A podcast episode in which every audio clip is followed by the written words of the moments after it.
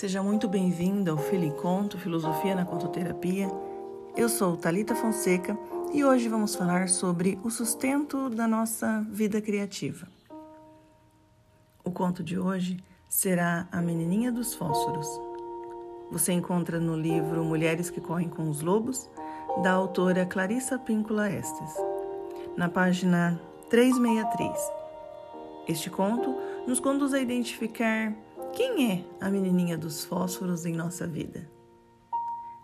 Todas nós criamos. E sim, sim, somos sim a menininha dos fósforos. Onde o meu coração ficou parado? Quando eu estou relento, quando eu estou acalentada.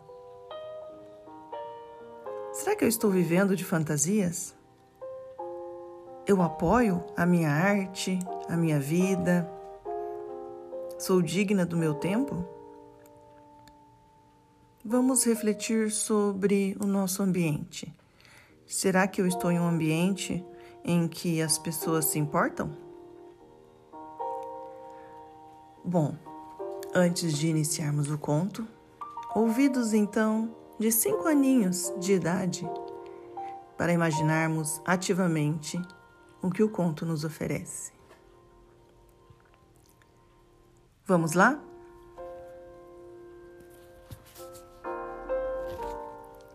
A menininha dos fósforos. Era uma vez uma menininha que não tinha nem pai nem mãe e que morava numa floresta negra Havia nas proximidades da floresta uma aldeia e ela havia aprendido que podia comprar lá os fósforos por meio de algum dinheirinho e podia ser vendido lá na rua por um pouquinho mais de dinheiro. E se ela vendesse os fósforos em quantidade suficiente, ela poderia comprar uma fatia de pão, voltar à sua meia água na floresta e ali dormir com as únicas roupas que possuía. Mas chegou o vento e ficou muito frio, e ela não tinha sapatos, e seu casaco era tão fino que chegava a ser transparente. Seus pés há muito haviam passado do ponto de estar azuis de frio. E os seus dedos dos pés, ai, estavam brancos, assim como os dedos das mãos e a ponta do nariz. Ela perambulava pelas ruas implorando a desconhecidos que comprassem fósforos dela. Mas ninguém parava, ninguém prestava mínima atenção a ela. Por isso, uma noite ela se sentou dizendo a si mesma que tinha fósforos e, olha, ela podia acender uma fogueira para se aquecer. Só que ela não tinha nem gravetos e nem lenha. Então ela resolveu acender os fósforos assim mesmo. Ela sentou-se com as pernas esticadas para frente e acendeu o primeiro fósforo. E ao fazê-lo, pareceu-lhe que o frio e a neve desapareciam por completo. O que ela viu no lugar da neve rodopiante foi uma sala, uma linda sala, com um enorme fogão de cerâmica verde escuro, uma porta de ferro trabalhado em arabescos. Tanto calor emanava daquele fogão que o ar chegava a ondular. E ela se aconchegou junto a ele e sentiu-se no paraíso. De repente, porém, o fogo se apagou e ela estava mais uma vez sentada na neve, tremendo tanto que os ossos do seu rosto retiniam. E assim ela acendeu então o seu segundo fósforo. A luz iluminou a parede do edifício ao lado de onde ela estava sentada, e ela subitamente pôde ver através da parede. Na sala, por detrás daquela parede, havia uma toalha alvíssima sobre a mesa. E ali na mesa, porcelana branca, uma travessa, um ganso. Parecia que acabava de ser preparado.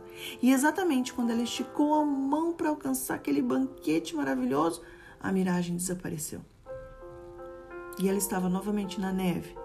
Mas agora os seus joelhos e os seus quadris já não doíam mais. Agora o frio já abria caminho para o seu rosto, seu torso, seus braços. Estava já formigando, ela estava com ardência. E então ela acendeu o seu terceiro fósforo. E na chama do terceiro fósforo havia uma linda árvore de Natal, com uma belíssima decoração de velas brancas, babados de rendas e maravilhosos enfeites de vidro. Além de milhares e milhares pequenos pontos de luz que ela não conseguia discernir direito. Ela olhou para o alto da árvore e uma enorme estrela estava lá. E essa árvore crescia, crescia e avançava cada vez mais na direção do teto, até que se transformou nas estrelas lá do céu, lá em cima. Uma estrela atravessou o brilhante céu e ela se lembrou da sua mãe, a sua mãe ter dito para ela que quando morre uma alma, uma estrela cai. E do nada surgiu então a sua avó, tão carinhosa e delicada, e a menina se sentiu feliz ao vê-la. A avó levantou o avental, envolveu nela. Ai, um abraço tão apertado e a menina sentiu-se contente. Mas a avó também começou a desaparecer. E a menina começou a acender uma, mais um fósforo e mais um fósforo porque ela queria manter a avó dela consigo.